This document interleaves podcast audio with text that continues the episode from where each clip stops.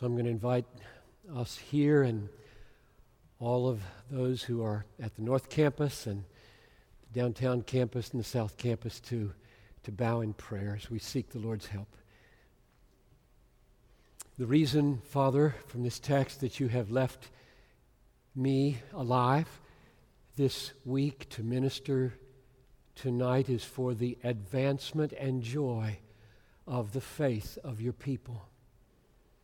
So I ask for the miracle to be wrought by your word, that thousands of hearts would find more joy in Jesus, not in things, but in Jesus, because of what they hear. And I ask that the Holy Spirit would work this very deeply. And I can't help but say thank you, Lord, also that there is a school here that so believes in what I'm about to preach, called Bethlehem College and Seminary, who has this little leaflet in the worship folder. And so I ask that you would prosper this school that I love and believe in so much. Oh, how we want there to be hundreds and hundreds of men and women move through these schools, college and seminary, to advance the cause of this message. So come and work that now in these services, I pray. In Jesus' name, amen. So we're in a series on the 30-year theological trademarks of Bethlehem. And the trademark that we take up today is Christian hedonism. And so let me say right out that Bethlehem has not been built on a slogan, hasn't been built on a label. The term Christian hedonism is found in none of our official documents. It's not in the Constitution. It's not in the church covenant. It's not in the values booklet. It's not in the 10 dimensions of church life. Nevertheless, some of us love this statement. It is catchy and it's controversial and it's not in the Bible, and therefore zero pressure on you to like it. Just because I do. However, I will spend the next 45 minutes or so trying to persuade you from the Bible of a massive, pervasive truth in the Bible, which some of us love to call Christian hedonism. Here's another prefatory remark. This has been a painful week at Bethlehem. We've lost two adults who are the sons and the daughters. So Jack Ahern doesn't wake up on Tuesday morning, 20 years old. Tracy Brown, yesterday, soars away at 37 years old from one of our staff members, Melvin's daughter.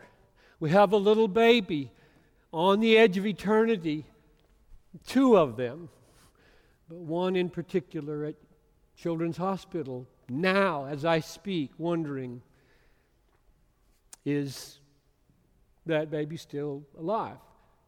So I've asked myself, you want to preach on Christian hedonism this week? My whole heart says, more than ever. So you got to get this now, that this is not a plaything for me. We're talking about death. I sat with those two families, one of them 3 hours ago, eager to say what I'm about to say in this week, at this moment. We're not playing games with Christian hedonism. It's the heart of my life. It's the heart of my ministry. I believe it's the heart of the Bible.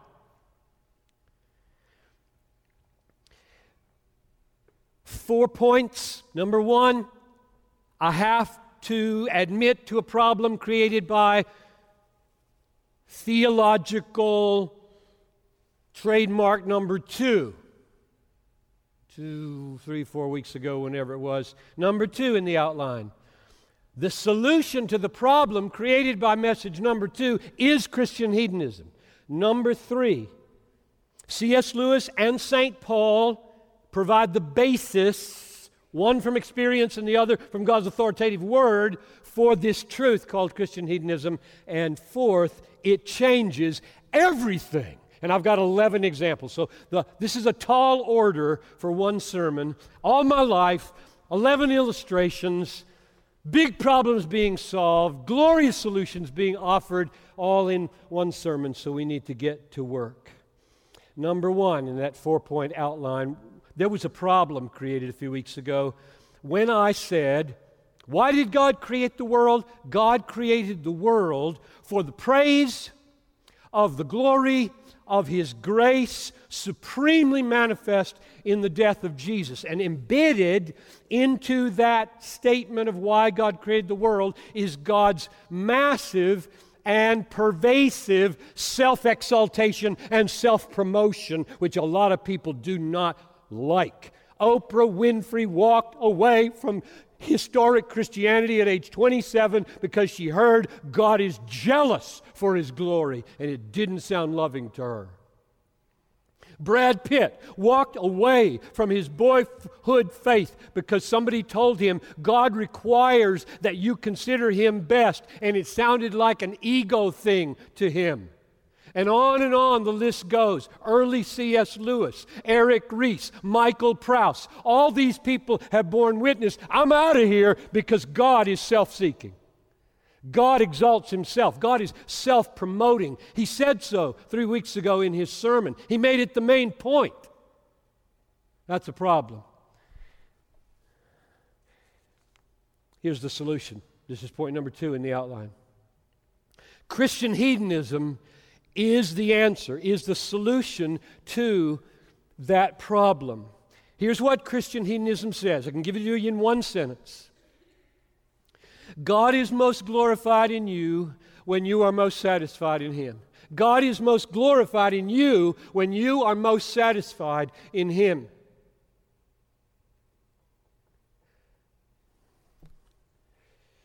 That's the shortest summary of Christian hedonism we have. If it's true, there is no final conflict between your highest exhilaration and God's highest self-glorification. None. No tension, no conflict, if that's true. In fact, not only is there no conflict between your happiness and God's glory, but His glory shines brightly the more happy you are if your happiness is in Him.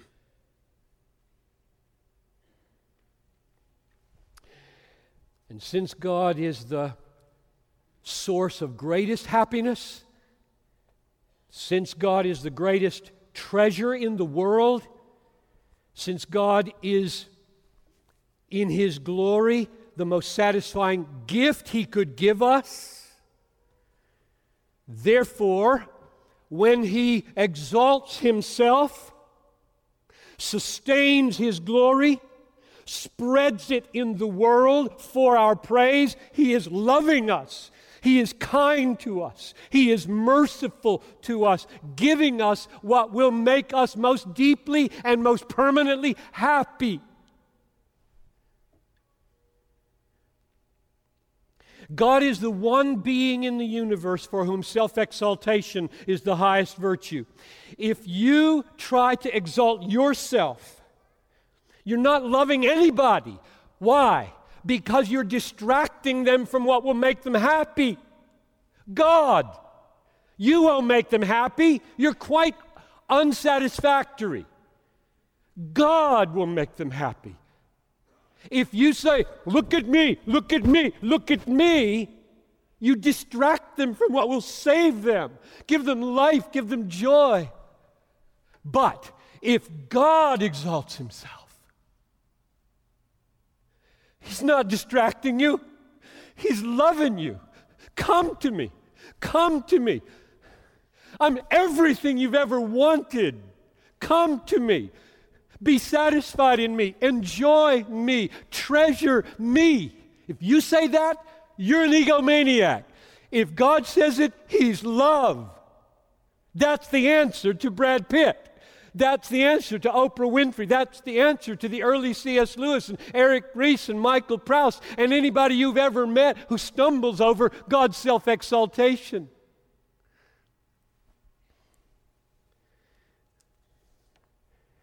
God is most glorified in you when you are most satisfied in Him.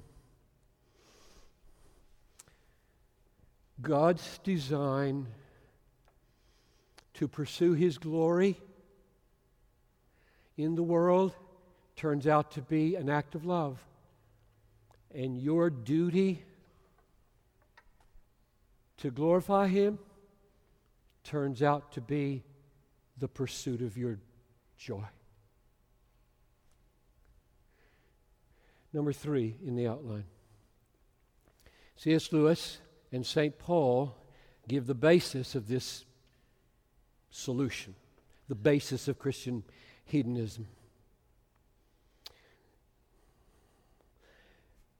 I picked up a book by C.S. Lewis in Vroman's bookstore in 1968, the fall, and nothing has been the same ever since. The first page of The Weight of Glory, and then later I opened his book, Reflections on the Psalms, page 93, and everything was settled. I'm going to read you that page. This is Lewis's answer to his own struggle of why God, in demanding that he be praised, was not like an old, vain woman seeking compliments. That was his phrase. It seemed when he read the Psalms, where God was continually telling us to praise Him, he said it just sounded like a vain old woman seeking compliments. And he had to get over that. Well, how did he get over it? He got over it with this page. The most obvious fact about praise, whether of God or anything, strangely escaped me. I thought of it in terms of compliment or approval or giving of honor. I had never noticed that all enjoyment spontaneously overflows in praise, unless shyness or the fear of boring others is deliberately brought in to check it. The world rings with praise. Lovers praising their mistresses. Readers their favorite poet. Walkers praising the countryside. Players praising their favorite game, praise of weather, wines, dishes, actors, motors, horses, colleges, countries, historical personages, children, flowers, mountains, rare stamps, rare beetles, even sometimes politicians and scholars. I had not noticed how the humblest and at the same time most balanced and capacious minds praised most, while the cranks and the misfits and malcontents praised least. I had not noticed either that just as when men spontaneously praise whatever they value, so they spontaneously urge us to join them in praising it. Isn't she lovely? Wasn't it glorious? Don't you think that magnificent? The psalmists, in telling everyone to praise God, are doing what all men do when they speak of what they care about. My whole more general difficulty about the praise of God depended on my absurdly denying to us, as regards the supremely valuable, what we delight to do, what we can't help doing about everything else we value. I think we delight to praise what we enjoy because the praise not merely expresses but completes the enjoyment. That's the most important sentence in here. I think we delight to praise what we enjoy because the praise not merely expresses but completes the enjoyment. It is its appointed consummation. It's not out of compliment that lovers keep on telling one another how beautiful they are. The delight is incomplete until it is expressed. End quote. Changed my life. I hope it made me a little less cranky. Cranks and misfits don't praise, they grumble. Grumble, grumble, grumble, grumble. And healthy people, capacious people, they're just always seeing things worthy of praise. I hope. Well, there was God's relentless command that you praise Him is a command that you not settle for anything but a completed joy.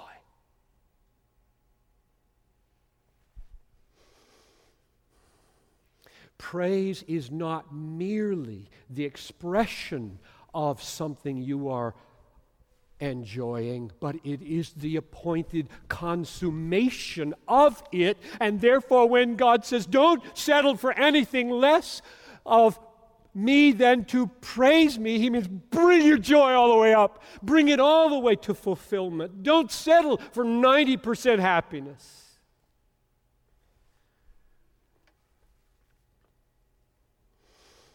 In His presence is fullness of joy. At His right hand are pleasures forevermore.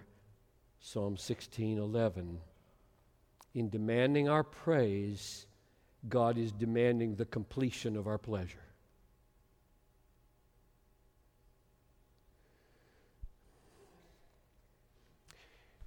That's C.S. Lewis arguing from experience, which has no authority at all.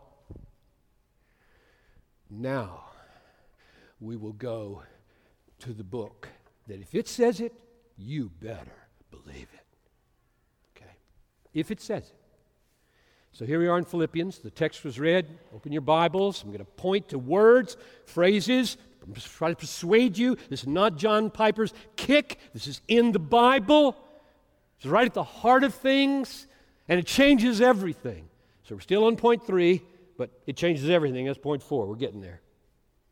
So we're going to read verses 20 and 21 of Philippians chapter 1. This is a dying week at Bethlehem. And this is a text about dying and living.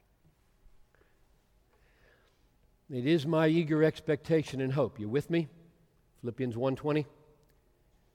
It is my eager expectation and hope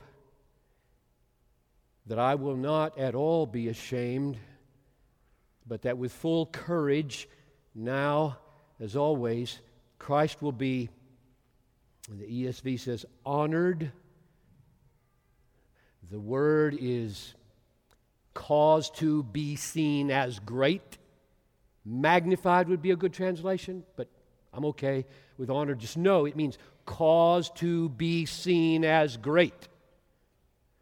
I want, with full courage, now as always, Christ to be seen as great in my body, whether by life or by death. I want Him to be seen as great when I live. I want Him to be seen as great when I die. For to me to live is Christ, and to die, gain.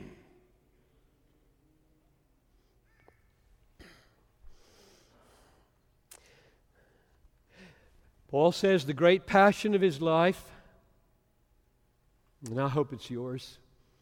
This is the text I preached on February 1980 when I candidated for pastoring at this church. This is my text. My eager expectation and hope now, as always, is that Christ would be seen to be great in my life, great in this pulpit, great in this church. It's my heartbeat for 32 plus years. Oh, make your name great. And when I die, may I die well, so that off of my death can be read, Christ is great. Christ is great. So that's his passion. I want Christ to be magnified, honored, seen as great, whether I live or whether I die. Now, watch this. The relationship between verse 20 and verse 21 is the key to everything I have to say. How is Christ going to be magnified, going to be seen as great in your life? If that's your goal right now, if you're sharing with me how much of a failure you feel like me, I'm not sure he's looking very great in my life. What might I do? What might I think? What might I feel? That's what this connection between verses 20 and 21 is about. So he's saying, I want him to be seen as great in my life and great in my death. For, verse 21, for to me to live is Christ and to die is gain. Now notice the word life in verse 20 corresponds to the word live in verse 21. And the word death in verse 20 corresponds to die in verse 21. You could, if I were to die, I would be drawing little circles around the one, little bridge, circle around the other, so I won't miss that. So he's got this pair in front of him. In my life, and in my death, what Christ magnified. Now I'm going to explain. I'm going to show how that happens. And then he's got death and life over here to explain how it happens. We've got to make the connections between how does this work? How do you get life to be a Christ exaltation and death to be a Christ exaltation? And he's explaining that.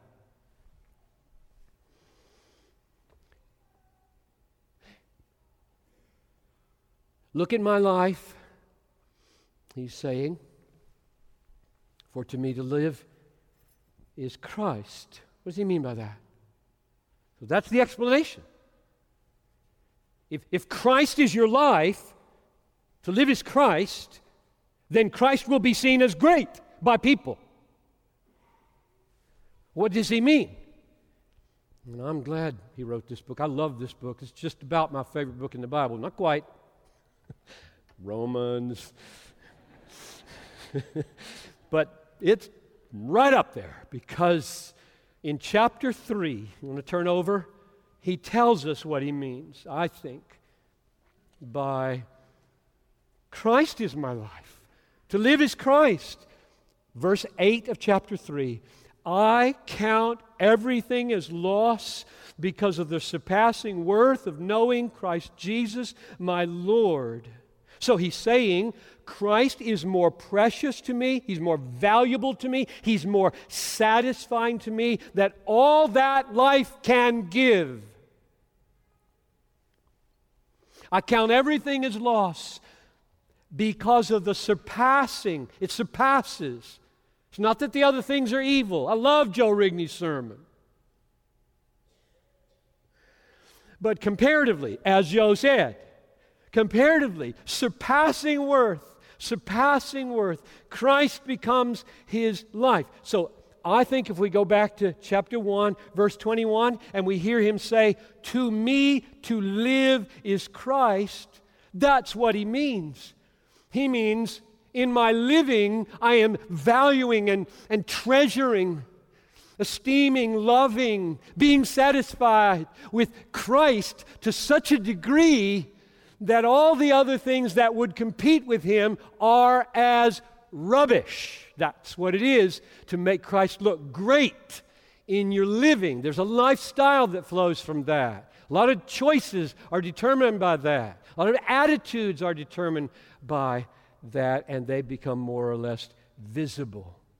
So, Christ is most magnified in Paul's life when Paul, in his life, is most satisfied with Christ. Are you with me? Have you got that?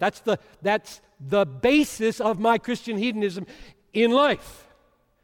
It's even clearer with regard to death. So let's go to the death part. Chapter 1, verse 20. He wants Christ to be magnified in his body by death. Now the connection with verse 21. Because to me to die is gain. So, Christ is magnified in my dying, somehow by my dying being experienced as gain. Why is it gain? Well, the answer is crystal clear in verse 23. That's why I would stake my life on these things. I don't think there's anything ambiguous about this thing.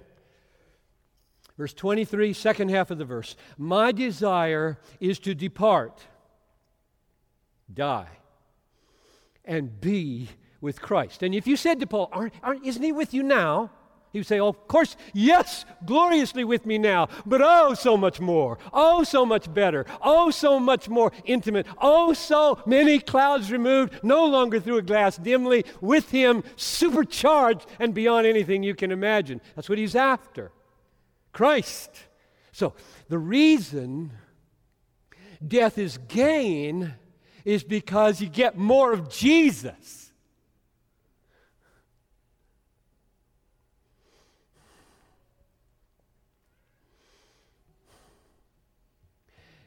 But you lose a lot. You lose your family. You lose your job. You lose your dream retirement. If you're young, you might lose the dream of marriage. You lose your friends. You leave them behind. You lose, pick your favorite bodily pleasure, eating, sex, exercise, whatever. You lose it. You lose it all. Tracy lost it. Jack lost it. You've got family members who lost you. And all they got was Christ.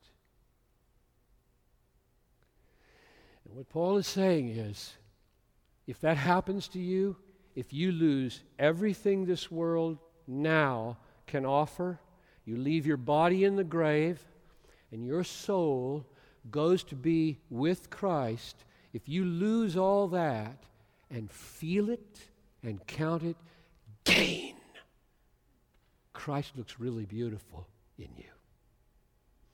Really beautiful. There it is. I can't do any better.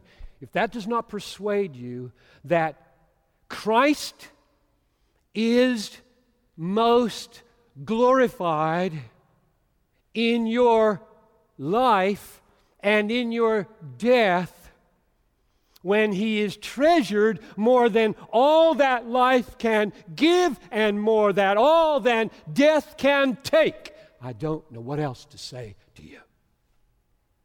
To me, the case is closed. God is most glorified in me. Christ is most magnified in me. When I am most satisfied in life and in death than I am in anything else, in Christ.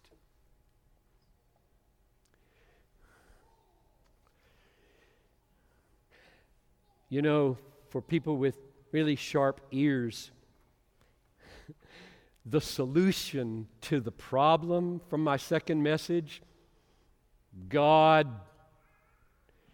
created the world in order for his praise to abound, for his grace supremely manifest in the cross.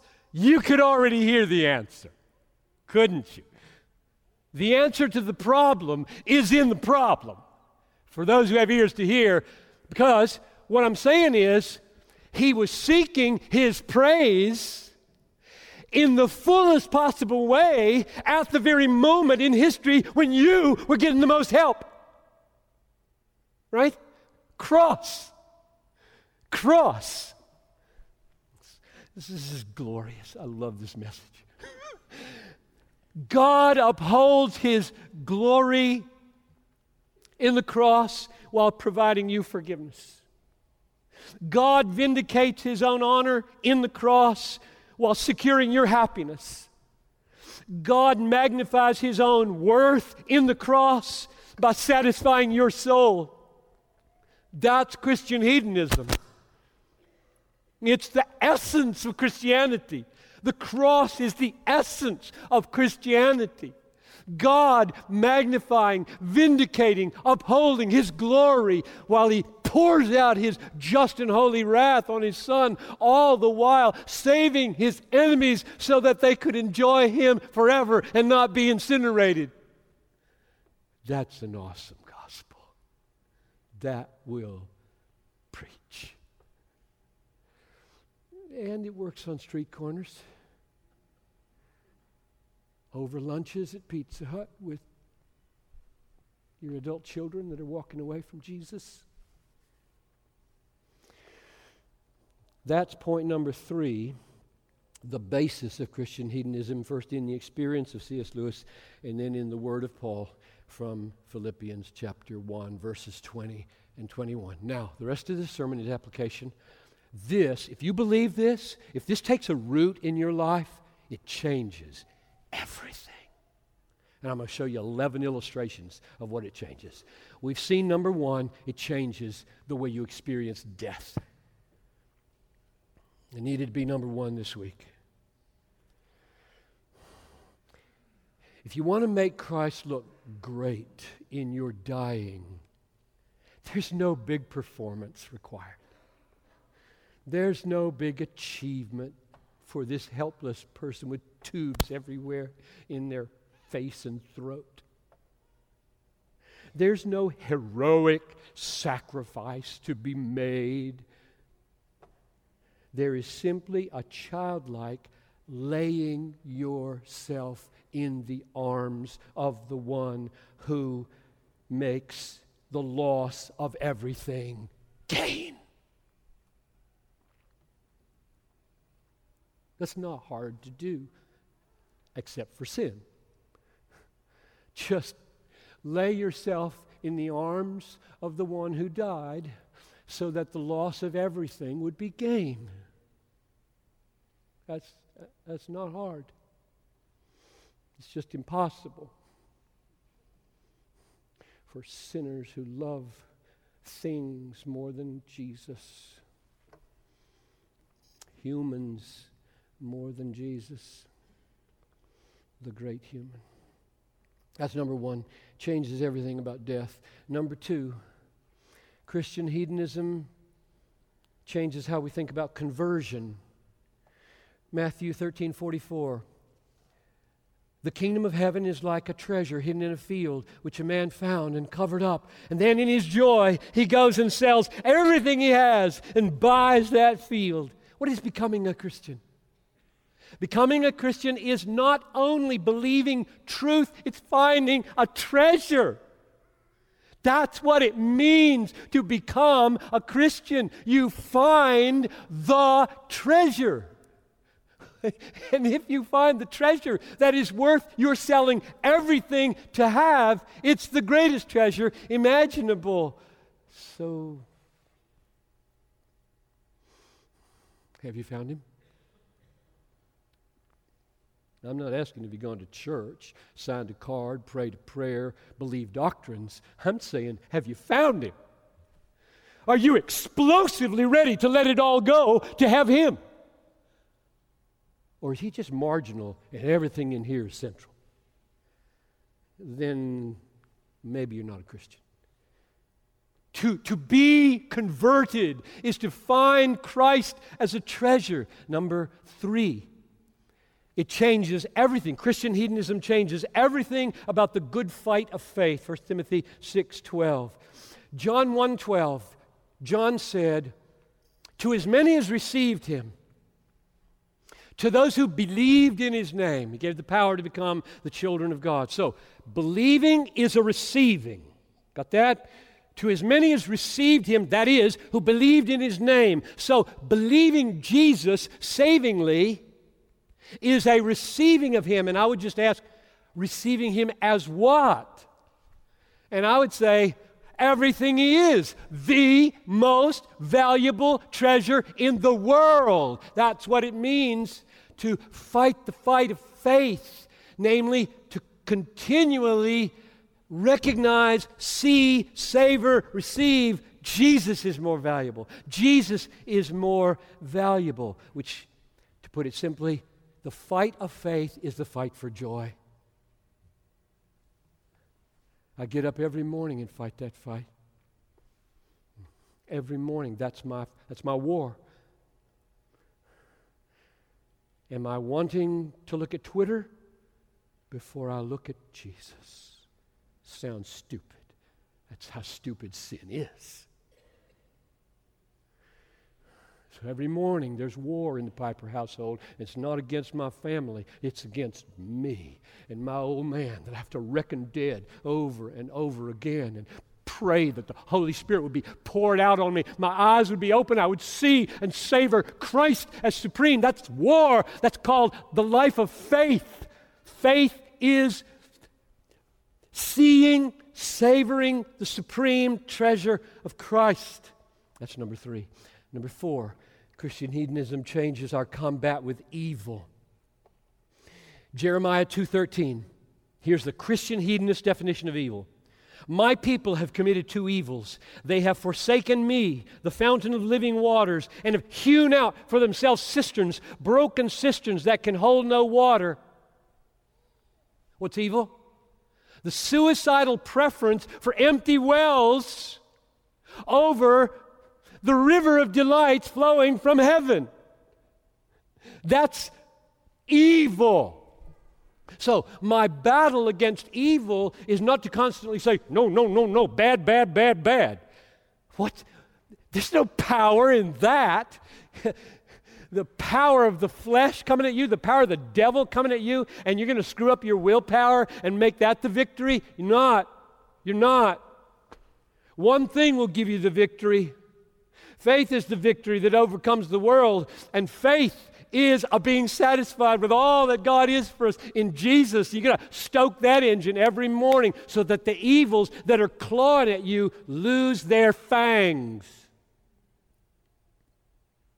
You can't have me. I've seen Jesus this morning. Lust, you can't have me. Greed, you can't have me. Fear of man, you can't have me. Bitterness and anger, you can't have me. I've seen Jesus this morning. The battle against evil is totally transformed by Christian hedonism. Five. Hell, you think about very differently. The way to get to heaven is to embrace Jesus as the source of your greatest joy. Therefore, hell is a place of suffering and of eternal unhappiness for people who refuse to be happy in the triune God. Hell is a place for people who refuse to be happy in the triune God. And so they get eternal unhappiness. Number six, Christian hedonism takes away or changes entirely how you understand self-denial. Oh, there is self-denial in the Christian life. If you think Christian hedonism rules out self-denial, you're not paying attention. Jesus said, if anyone would come after me, let him deny himself and take up his cross and follow me. You're going to follow Jesus? Got to deny yourself. Got to take up an electric chair, a noose, a lynching rope, and die with Jesus. I am crucified with Christ. Nobody can be a Christian without self-denial. Only Christian hedonism now shows us the biblical truth that you deny yourself the wealth of the world to have the wealth of being with Christ. You deny yourself the security and safety of the world to have the solid, secure fellowship of Jesus. You deny yourself the fame of the world to have your name written in the book of life and to enjoy God's approval. You deny yourself the short, unsatisfying, fleeting pleasures of Egypt in order to have the eternal reward of God in heaven. There is no such thing as ultimate self-denial. If you believed in ultimate self-denial, you'd be spitting in God's face as He offers Himself to you as pleasures forevermore. Self-denial is the cutting off of your hand as it reaches for non-God. The gouging out of your eye as you attempt to savor what will kill you in the end, sin. Of course there's self-denial, but oh, there's no ultimate self-denial. Everything is yours, Christians, whether Paul or Cephas or Apollos or the world or life or death or anything. It's all yours, and you are Christ, and Christ is God. Just give it time. Like death would be a good stopping place for self-denial. And after that, never again. That's an awesome thought. Number 7, Christian hedonism changes everything about the way we handle our money. Acts 20:35, it is more blessed, more happy to give than to receive.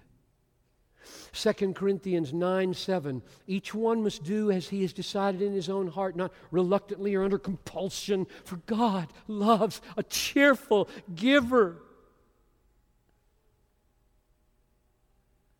He doesn't love your begrudging giving. Keep it, for goodness sakes. But if you've learned from Christian hedonism that your joy in Jesus will expand as you let goods and kindred go for the cause of the kingdom, oh, make your day. Let it go. Oh, what a difference in the life of a Christian hedonist who has heard the glorious sound, it is more blessed to give than to receive, and God loves a cheerful giver. He's just after his joy as he keeps his life simple and pours himself out for the needy. Number 8, Christian hedonism changes the way we do and think about corporate worship. God has been good to us in these years. Corporate worship is the collective act of a people glorifying God, making God look great by their voices and their prayers and the hearing of the Word of God and the preaching of the truth of that God. Corporate worship is a collective making God look great. And God is most glorified in a corporate gathering when those people are more satisfied in God than anything else. Therefore, all these instrumentalists have one main task. Chuck and Dan and Jason have one main task. Open the rivers of heaven, and Piper, spread a banquet for this people. And when they are done drinking and eating, you better say to God, ah, that's called praise, and it makes much of Him. None of this dutiful, come to give stuff. I want you to come starved to get God. Nothing glorifies God more in worship than a hungry people saying, feed me, Chuck, with your music and your lyrics. Feed me, John, Jason, with your truth from God's holy word. Don't let me walk out of here hungry. I am so weak. I need food. Feed me. And as it goes into your ear and into your heart, and the Holy Spirit uses it, praises are ascending, and God is being glorified by you being satisfied in Him. It changes everything about corporate worship. Number 9, Christian hedonism changes everything about disability and weakness and how you think about it. Stunningly, paradoxically, Jesus said to the thorn-pierced apostle Paul, my grace is sufficient for you, for my power is made perfect in your painful weakness. Really? I'm inside Paul's head now. Really? This thorn that hurts so bad, this weakness I feel. You're telling me, Jesus, that in the making of your grace sufficient for me, in that disability, in that weakness, in that piercedness, your power is more manifest? Now, what conclusion would you draw if you were Paul, having said in Philippians 1:20, my eager expectation is that Christ would be magnified in my life. I want Christ to be magnified. And Jesus just told you, my power is magnified in your weakness. What would you say? What would you respond? And I'll read you what he responded. He responded like a Christian hedonist, which is why I am one. I'm not telling him. He's telling me. Therefore, I will boast all the more gladly in my weaknesses, that the power of Christ may rest upon me. What a man. What a crazy man. What a crazy, contrary to everything man called a Christian. Called a Christian. Okay, you tell me that your power is going to look bigger in my suffering rather than my healing? I'll embrace it. I'll embrace it. That has taken such deep root in this church. The stories that come to me for the way you handle your suffering has brought me such deep, deep pastoral gratification. Thank you. Number 10, Christian hedonism changes the meaning of love.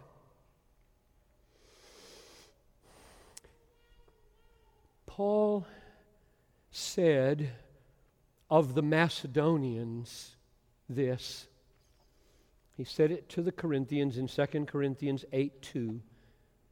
In a severe test of affliction, and their abundance of joy and their extreme poverty have overflowed in a wealth of generosity on their part.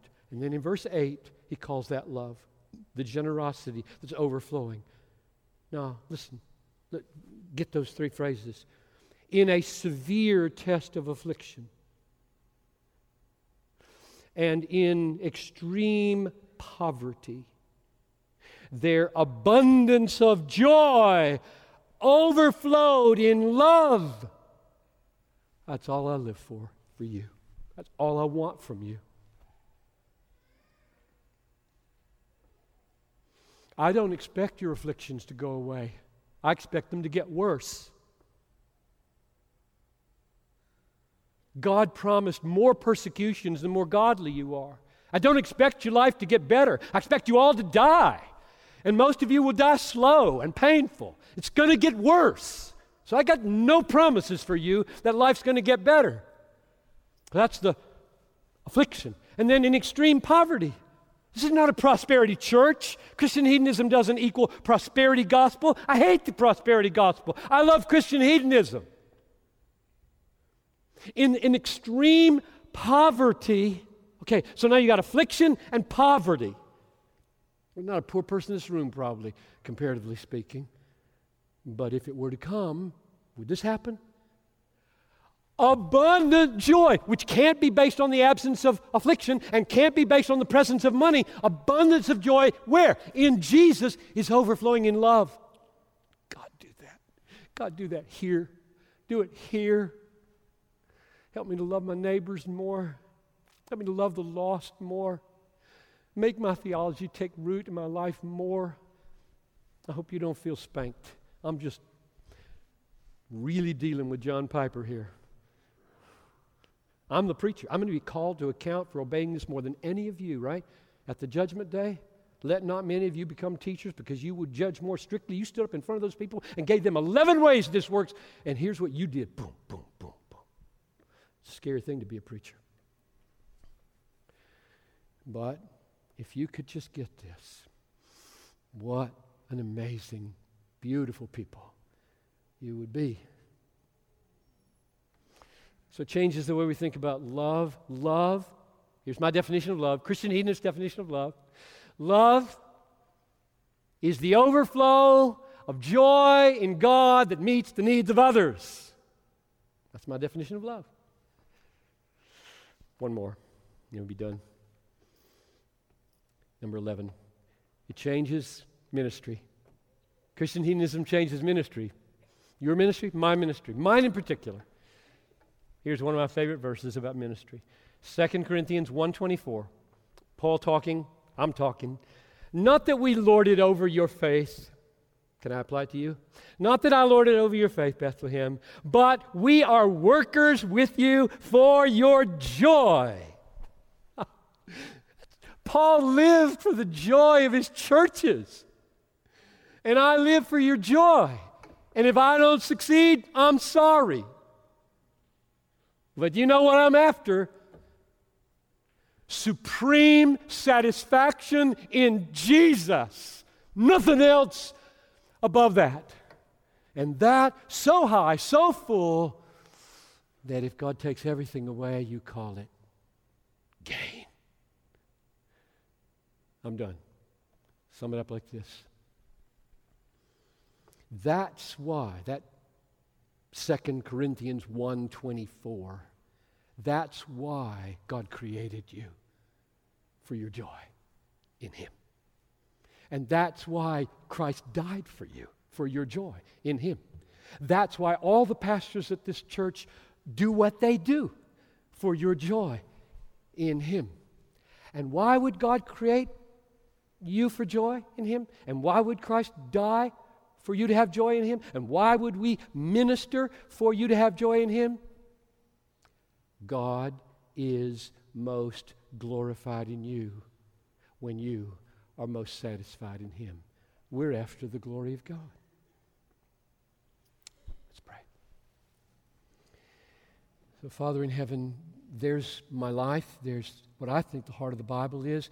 That's one of the most important theological trademarks of this church, and I commend it now by your grace to your people for their serious, not only reflection, but earnest, heart-crying prayer, that you would work this in us and take us down deep into Jesus. In His name I pray, amen.